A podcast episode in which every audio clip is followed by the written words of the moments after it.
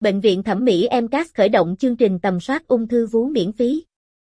Bệnh viện thẩm mỹ EMCAS khởi động chuyến xe tầm soát ung thư vú miễn phí đầu tiên của chương trình tôn tạo và bảo vệ vòng một yêu thương, thu hút hàng trăm người đăng ký.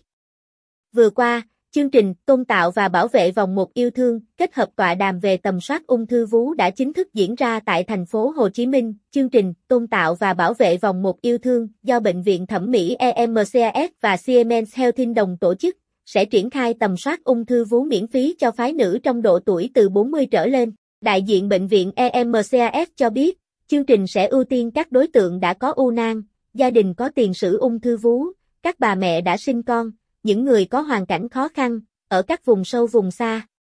Sau sự kiện, chương trình dự kiến sẽ đến thành phố Thủ Đức vào tháng 2 và quận 8 vào tháng 3 năm 2023. Lịch trình của chuyến xe sẽ được cập nhật thông qua các cổng thông tin.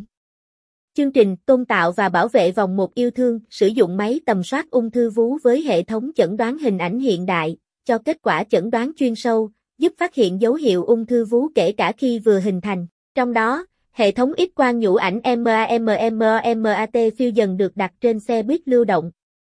Được biết, từ ngày 5 đến ngày 11 tháng 1 năm 2023, có khoảng gần 400 người tại ngôi nhà Đức tham gia chương trình.